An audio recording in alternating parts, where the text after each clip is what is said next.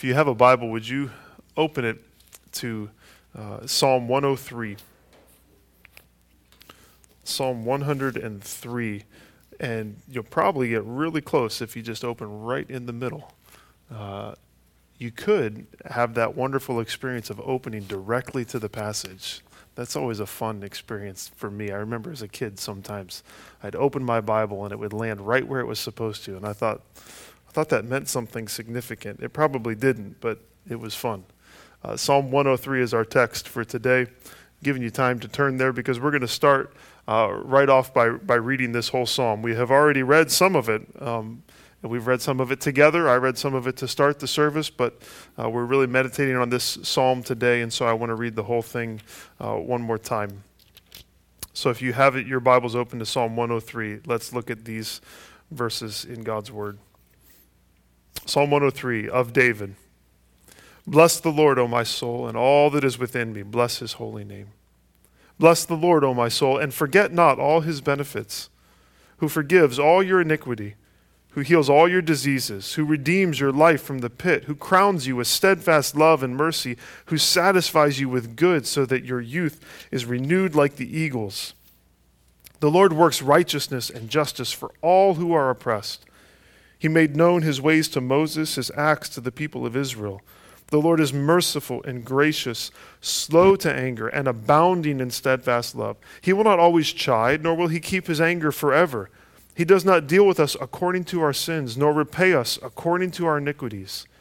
For as high as the heavens are above the earth, so great is his steadfast love toward those who fear him. As far as the east is from the west, so far does he remove our transgressions from us. As a father shows compassion to his children, so the Lord shows compassion to those who fear him. For he knows our frame, he remembers that we are dust. As for man, his days are like grass. He flourishes like a flower of the field, for the wind passes over it, and it is gone, and its place knows it no more. But the steadfast love of the Lord is from everlasting to everlasting on those who fear him, and his righteousness to children's children, to those who keep his covenant and remember to do his commandments. The Lord has established his throne in the heavens, and his kingdom rules over all. Bless the Lord, O you his angels, you mighty ones who do his word, obeying the voice of his word. Bless the Lord, all his hosts, his ministers who do his will. Bless the Lord, all his works in all places of his dominion. Bless the Lord, O my soul. The testimony of God's word is that the purpose of all creation is to worship God. As a clock is created to tell time, or a novel is written to be read and enjoyed, we, alongside everything around us, have been made to let all that we think, say and do bring honor and glory and praise to the one true and living God. Our purpose is to love the Lord with all our heart, soul, mind, and strength, and our neighbor as ourselves, so that everyone might see the goodness and the greatness of God and be led to worship Him. And the wonderful reality joined to this purpose of worship is that when we live to glorify God, we come to know the joy and the satisfaction that we have been created to experience. It's the rejection of God and the rejection of, of His ways that brings sadness and pain into our lives, while worship of Him with all that we are brings goodness and brings life. God then is not seeking His glory to the exclusion of our joy, but He is seeking glory from us so that He might lead us into our greatest joy.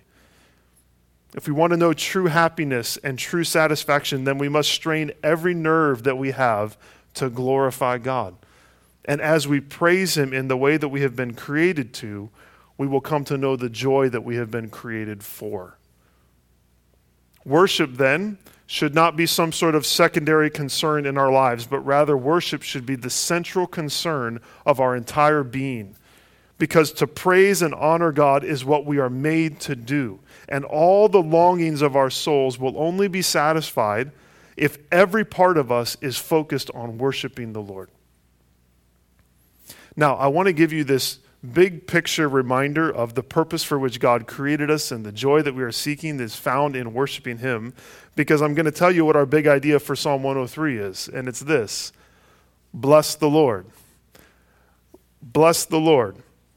And if I tell you that that's the title or that's the, the theme, it's actually both, isn't it? It's both the title and the theme, the big idea. It's the whole, uh, it's every part of it. If I tell you that, you're going to be tempted to mentally check out because that command seems simplistic, it seems elementary.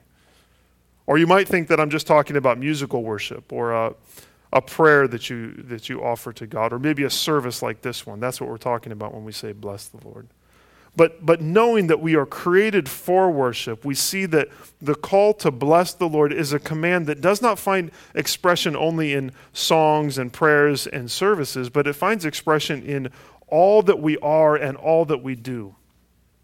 And furthermore, we see that the more that our moments and days flow in ceaseless praise, the, the more our moments and days will be filled with the all satisfying uh, joy that God has offered to us in Christ. The more that we honor and glorify God in thought, word, and deed, the happier we will be. Therefore, brothers and sisters, it's not a simplistic thing for me to say to you today and for God's word to say to us today. Bless the Lord. That, in fact, is a fathomless and life giving call to us this afternoon. So, before we really dig into the psalm, I want to ask a few questions, though. And the first is, what does it mean to bless the Lord? I'm telling you, the big idea is to bless the Lord. Well, what does that mean? What does it mean to bless the Lord? We think of this word blessing as having primarily to do with God giving us good things. We are, are blessed with health, or we're blessed with finances, or we're blessed with friends and family, or countless other good things. And that is, in fact, what is meant when we're told that God blesses us, that He gives us unmerited favor for our good and for our joy. So when we say we're going to bless the Lord, are we going to give God something? We're going to offer something to Him. Well, God lacks nothing, and all that we have is from Him in the first place. The Lord says in Job 41 11, Who has first given to me that I should repay him? Whatever is under the whole heaven is mine. What do you give to the person who owns everything? We, we cannot give God anything, anything other than praise and glory, the praise and glory he deserves. To bless the Lord, then, is to acknowledge this reality that we can offer him nothing, as well as that the fact that all the good that we have has been given to us by him. To bless the Lord is to worship and glorify God by declaring that He alone is God and every good in us and every good in the world is in fact from Him. Augustine says of Psalm 103:1, "What reward will you give to the Lord for his having created you above all the cattle and above all the fowls of the air in his image and likeness? Seek not how to reward him. Give back unto him his own image. He requires no more. He demands his own coin." Now, my hope that understanding a little better what it means to bless the Lord, we, we can now ask a second question, which is uh, in this particular Psalm of David, who is David calling to bless the Lord? Who is he calling and demanding that to bless the Lord? From verse 1 of Psalm 103, the answer, the most obvious answer, is his own soul. He's speaking to his own soul. In fact, this psalm begins and ends with the same soul focused command Bless the Lord, O my soul. That unique phrase helps us see that the psalm is, in fact, not a, a prayer of praise, actually, in the sense that it never addresses God directly. David speaks of who God is, of what God has done, of what God is doing, but he never says, You, O Lord, are great. Rather, this is a call to worship it's a call to worship that, in fact, is answered by its companion psalm, Psalm 104, which begins with that same phrase, Bless the Lord, O my soul, but then reads, O Lord my God, you are very great. You are clothed with splendor and majesty, and so on. But here in Psalm 103, David is focused on imploring his own soul to worship the Lord as he tells himself what is true and what is right about God and reminds his, his own heart of all that God is doing and of all the goodness that flows from him. And not only is he telling his soul to bless and worship the Lord, but also, verse 1 all that is within him is to worship God. His heart, his soul, his mind, his strength, his thoughts, his words, his deeds, his entire being is to bless and praise the Lord. Worship is not something done on a half hour on Sundays with only our voices, but we offer our entire selves and all of our time as living sacrifices to praise God. Every part of us in our lives is to reflect God's glory. This is what David is calling his soul to do. Consider this practice of speaking to our souls that David is modeling for us. It's also found in Psalm 42 and Psalm 43, where the psalmist writes to his discouraged self, Why are you cast down, O my soul? And why are you in turmoil within me? Hope in God, for I shall yet praise him, my salvation and my God. In his book, Spiritual Depression, Dr. Martyn Lloyd-Jones helps us to see how practical this talking to our own souls is. This is what the good doctor says.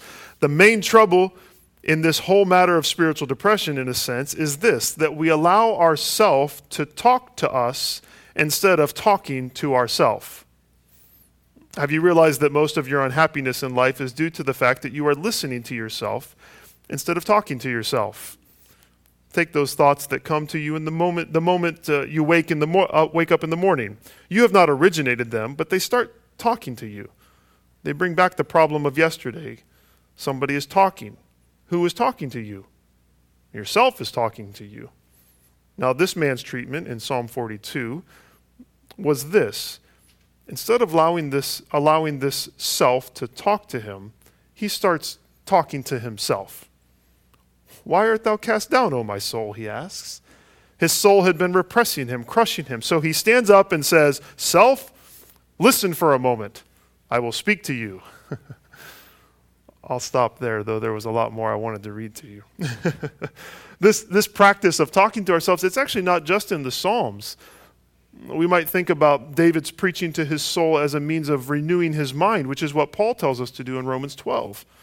After telling us to offer ourselves as living sacrifices of worship, he says that we should not be conformed to this world by listening to what the world says, but that we should be transformed how? By the renewing of our minds through telling ourselves what is true. He speaks of this in Ephesians 4 as well that we put off the old self, which not only includes our old ways, but also our wrong thoughts and our old thoughts. And having done so, we are to be renewed in the spirit of what? Of our minds. Through understanding who God is and what He has done and what He is doing. And then we put on this, this new self and walk in faith and faithfulness. We worship God having our minds renewed about what is true. Brothers and sisters, if, if all we do is listen to ourselves, we're sunk. It's over. We have to talk to our souls. We have to tell our souls what is true. So, who is David talking to? Well, primarily he's talking to his, his own soul. He's telling his own soul to bless the Lord. But who else is he telling to bless the Lord? He's telling all of God's people to bless the Lord. All God's people are to bless the Lord. Consider the pronouns that he uses later. Here he's talking to his, his own soul, but then in verse 10 he says that, that God does not deal with us according to our sins, nor repay us according to our iniquities. In verse 12, he removes our transgressions from us. In verse 14, he knows our frame and remembers that we are dust. Our souls, then, we could say, are unique in their struggles, but they're also not unique at all in their struggles. And we all need to hear the same truths about God.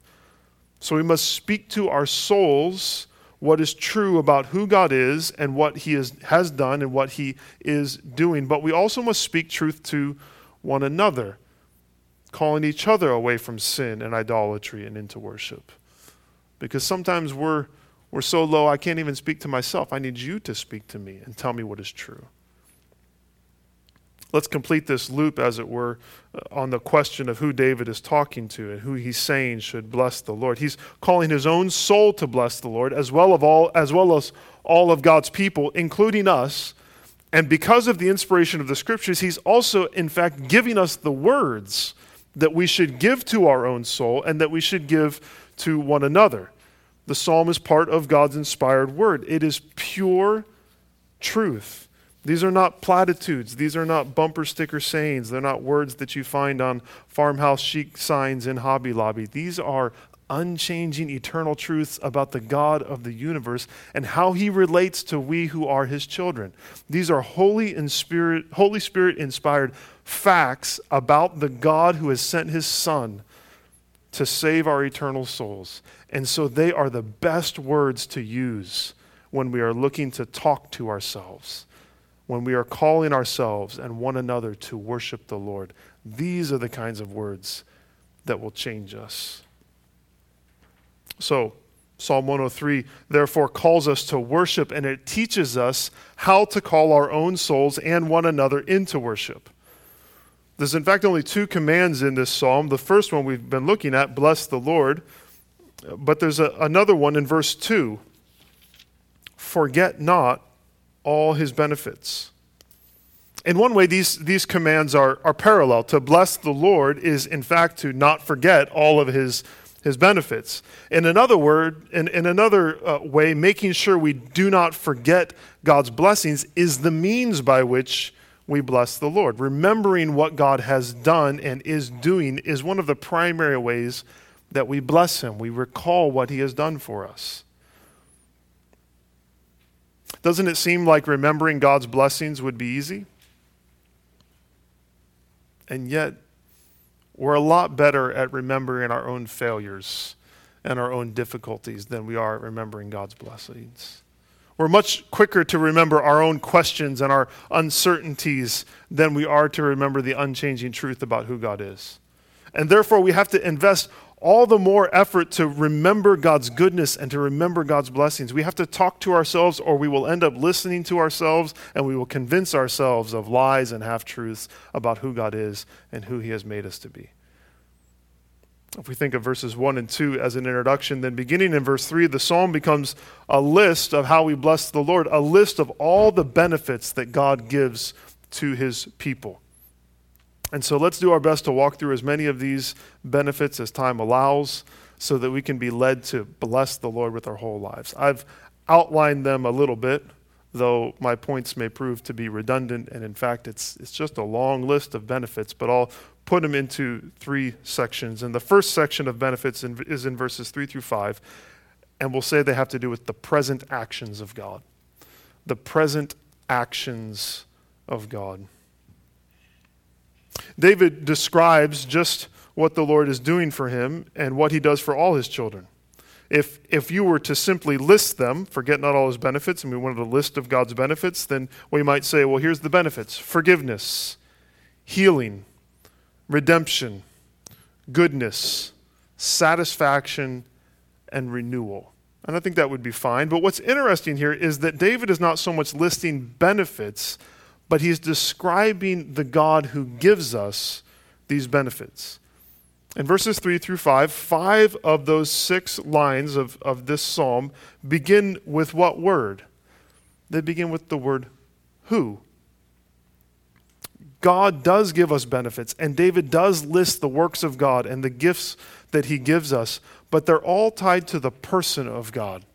Because the greatest gift that God could give us is himself. He offers us his unchanging and his perfect character. And so David shows us that our focus should be less on the benefits and more on the benefactor, less on the rewards and more on the rewarder. Every true gift is ultimately not about the gift itself, but about the relationship that it flows from. A, a gift is nice. Some of us will receive or, or, give gifts tomorrow, and that gift is nice, but the, the love and the relationship that that gift communicates is what is priceless. In fact, that could be why we, we hold on to things, gifts that are given to us that we may not even like that much, but we keep them. Why? because that gift represents something. It represents the, the love of the one that gave it to us. It represents that they cared enough for us. And so, too, God's gifts are meant to lead us ultimately to Him. Let's walk through verses 3 through 5. First, we see that we're, we're given forgiveness and that forgiveness finds its source in a God who is marked by being forgiving. He is a God for whom forgiveness is so much a part of who He is that he can't help but forgive all of our iniquities, every single one of them. He doesn't forgive some and then hold some against us to bring up later when we fail. No, He forgives every single one of our iniquities. And stated here, it's in the present tense, who forgives, present tense, all your iniquities. So we're reminded that forgiveness is constant because we're constantly failing and falling. You might think of forgiveness on a continuous scroll. You have that on your phone where you just keep going and the results keep showing up. You don't have to click next. That's what God's forgiveness is like. It, it just continues automatically. And if you wanted to try to get to the end of the page, you can't. His forgiveness just keeps coming. Now, think about applying this idea of God's forgiveness uh, to this idea of speaking to ourselves. If we find ourselves stuck in a pattern of failure, or if we find that we've just committed some terrible sin, or if we're just struggling to believe anything at all, isn't it good to tell our souls that our God is the God who forgives all our iniquity? That our sins are not too many, that they're not too evil, that they're not even too elemental and small for Him to forgive. But He is the God who forgives all my iniquities. Bless the Lord, O my soul. Bless the Lord who forgives every single one of my sins. Our God is also the one, still in verse 3, who heals all our diseases. I think specifically in this verse must be in view the diseases of our hearts and of our souls, though we know that every disease is the result of sin ultimately. So, as God deals with sin through forgiveness, He also deals with sin's effects. He brings healing to all the wounds and the scars that are caused by our own sins and the sins of others against us. He heals all the damage and the trauma of our past. He heals all the broken places in us, all the besetting sins that seek to kill us. Think about the life of Jesus. Jesus never met a disease that he could not heal. He never met a demon that he could not cast out. And so, too, there's not one sickness of your soul or mine that is beyond his healing power. The great physician never looks at our spiritual diseases and says, that's inoperable, that's incurable. We can say to our souls that our God is one who can heal every single one of our diseases. He's the God who redeems our life from the pit. We were slaves to sin. We were condemned to eternal death, as hopeless as Joseph was in the hands of his jealous brothers. But the Lord redeems us. He draws us up out of the dark abyss of sin. And not to make us slaves to live in, in fear before Him, but it, still in verse 4, so that He can crown us with steadfast love and mercy. He redeems us so that He can adopt us. He redeems us so that He can crown us as heirs, chosen daughters and sons of God. And then, verse 5, he satisfies us with good. All throughout uh, life, we seek benefits and blessings, but our hunger and thirst are never fully quenched. Talking about this verse, Spurgeon speaks of the difference between being satiated and being satisfied. You ever think about that?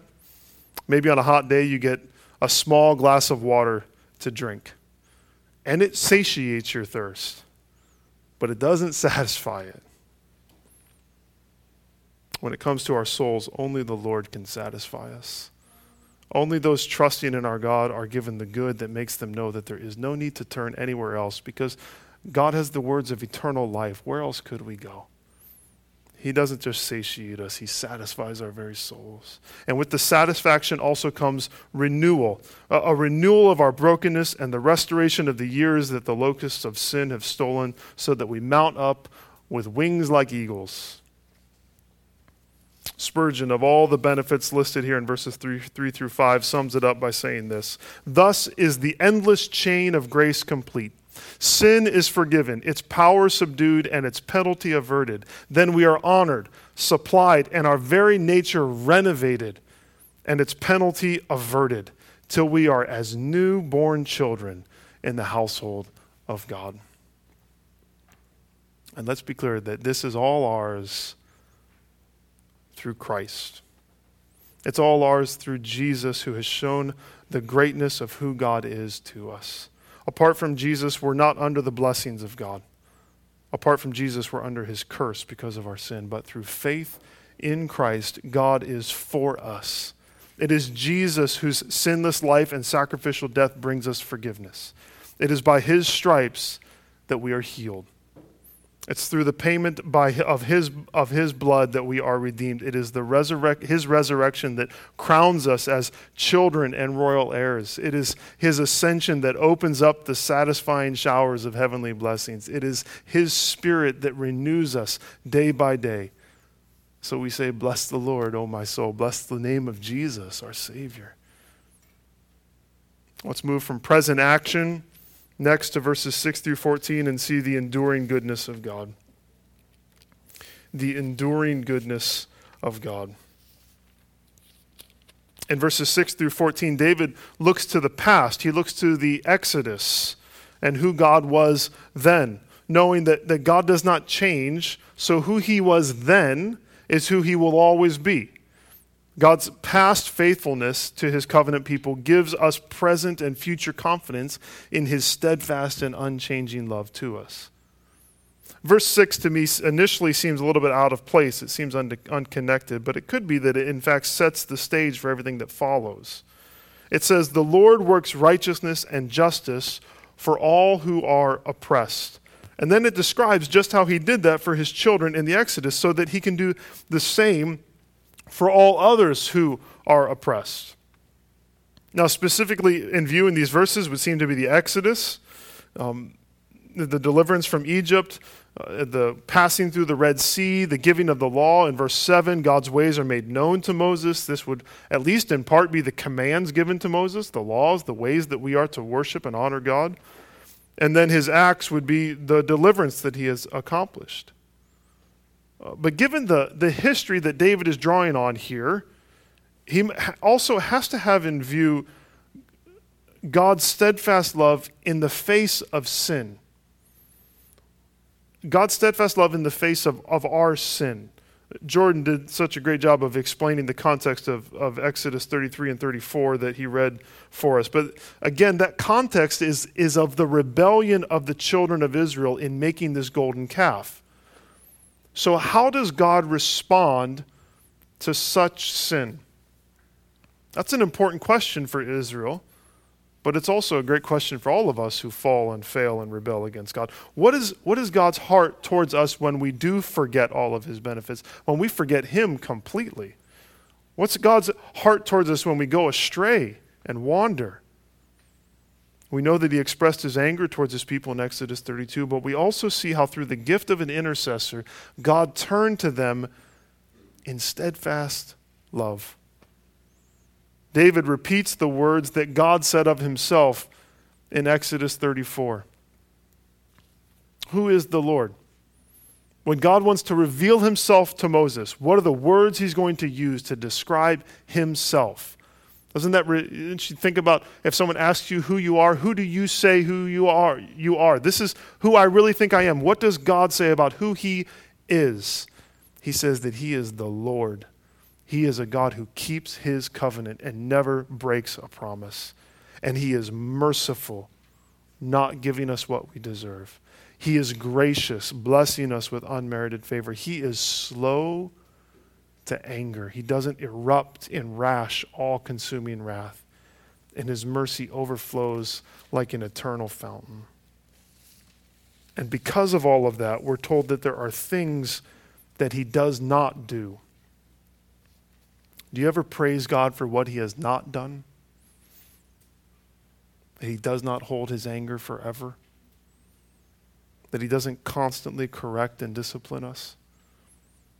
That He doesn't deal with us as children with only our, our sin in view, that He doesn't base His blessings to us on whether or not we've been perfect.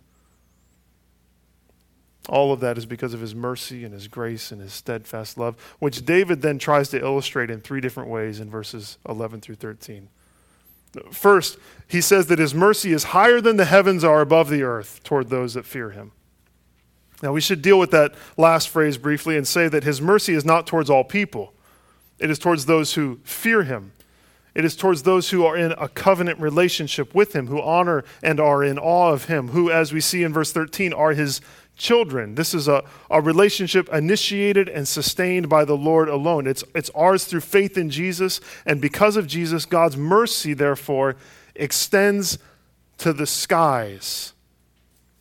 How high are the heavens above the earth? Do you ever think about that?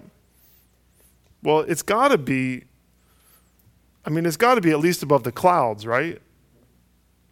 And then I think from there, it's got to go past the Earth's atmosphere, right? And then I would think it goes into outer space. And then, I mean, we're just going into the ever expanding universe. So, therefore, there's no end to God's mercy. God's mercy will never run out. Uh, similarly, there's a second illustration that we find. Because of God's mercy, our sins are removed as far as the east is from the west. Or maybe it's east and west. I never know exactly where I'm standing. My wife could tell me where east and west is right now. But just think about that. Start thinking about how far the east is from the west. They're infinitely separated, aren't they?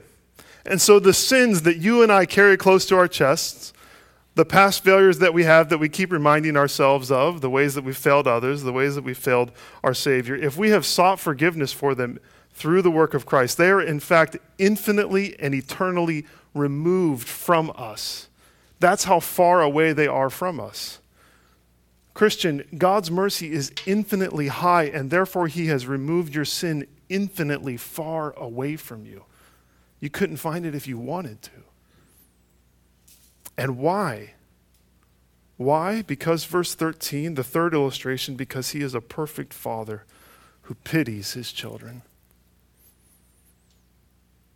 He is a perfect father who pities his children. He is not a father who scolds an infant for being weak or yells at a toddler for making a mistake or scolds a child for crying when he falls or a teenager for being overwhelmed by life.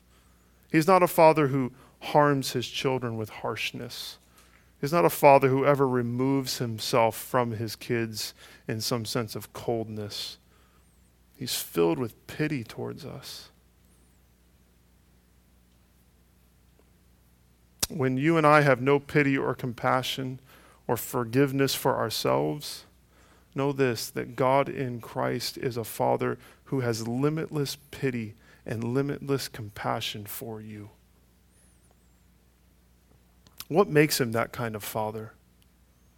We're told in verse 14 it's because he remembers what we forget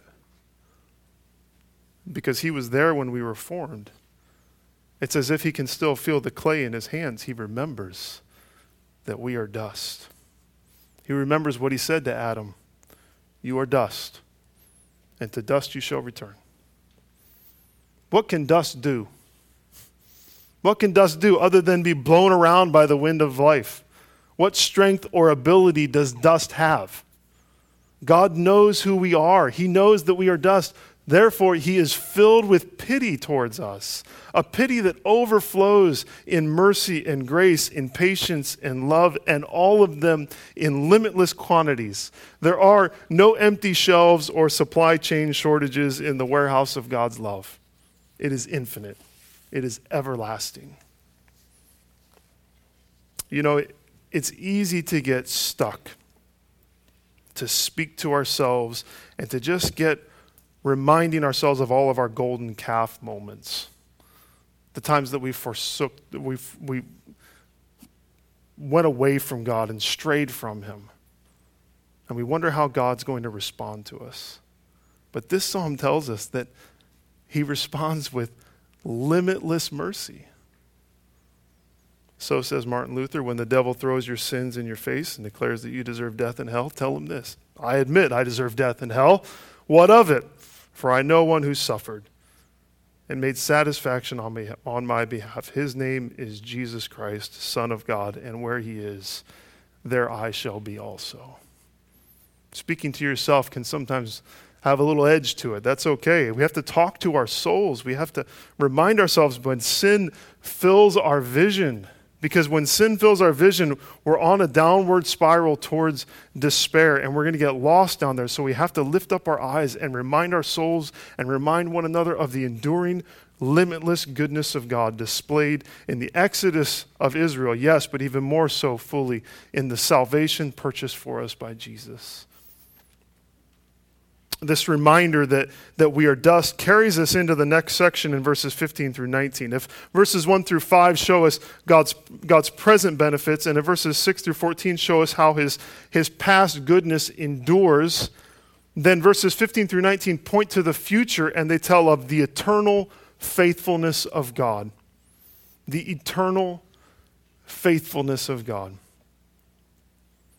it is, it is true to say that we have an eternal soul that will never die.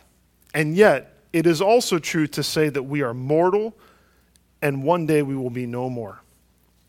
In verse, verses 15 and 16, David compares us to a flower. Imagine, just picture this in your, your mind.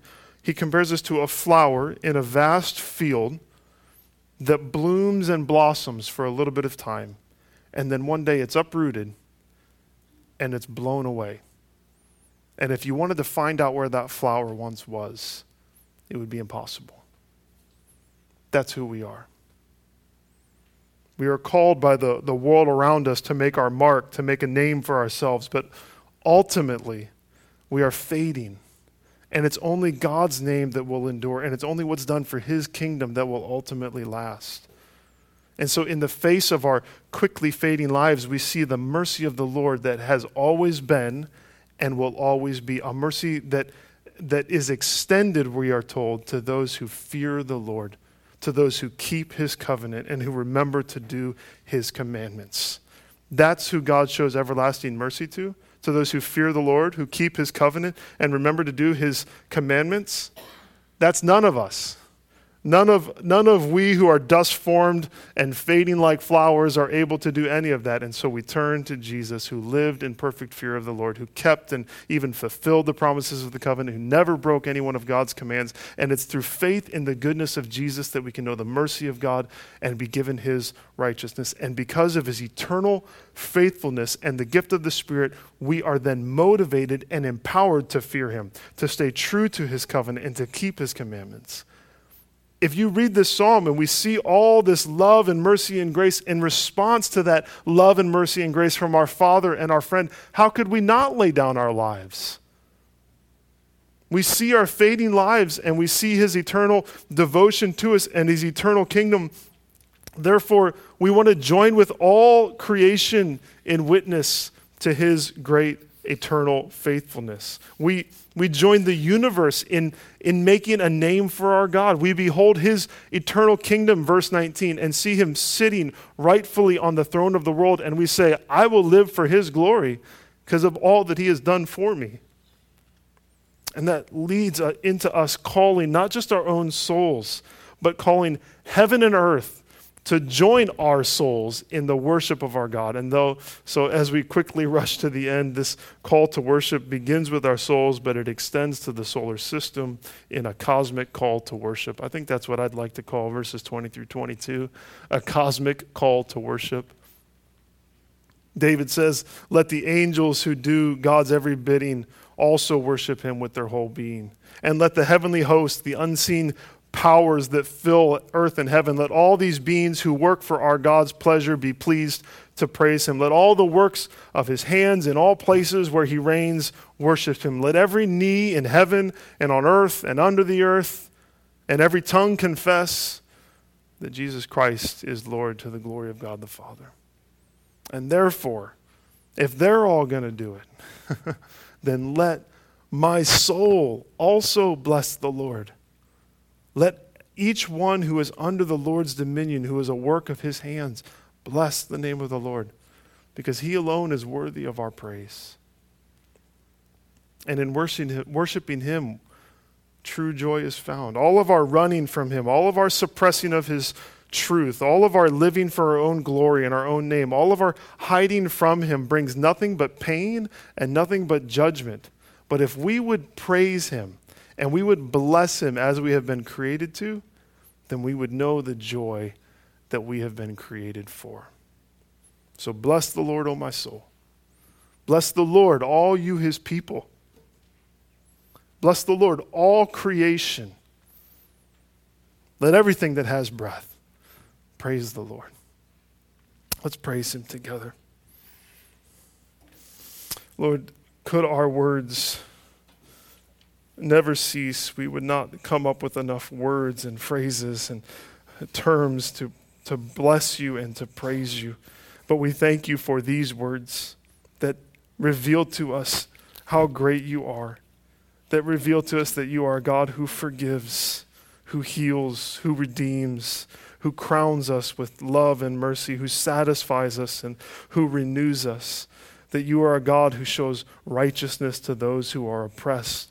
Lord, that in our weakness, you don't kick us while we're down. Rather, Lord, you come to us in mercy that abounds and never fails, a mercy that is higher than the heavens are above the earth, so that our sins are cast as far as the east is from the west. Thank you, Father, that you are a Father who pities us, who remembers how weak we are. And in our weakness, Lord, you are shown to be strong. You show that your steadfast love is from everlasting to everlasting. And so, Lord, would we would you would you help us to to live for your kingdom, to live for your glory, to praise you not just with our mouths on a Sunday, but to praise you with every part of who we are. Knowing, Lord, that when we, when we follow in your ways and when we walk in your ways and we live lives for your glory, that only then we will be fully satisfied. Bless you, Lord. You alone deserve honor and glory. Would you help us, Father, to not forget all of your benefits? I ask all this in Jesus' name. Amen.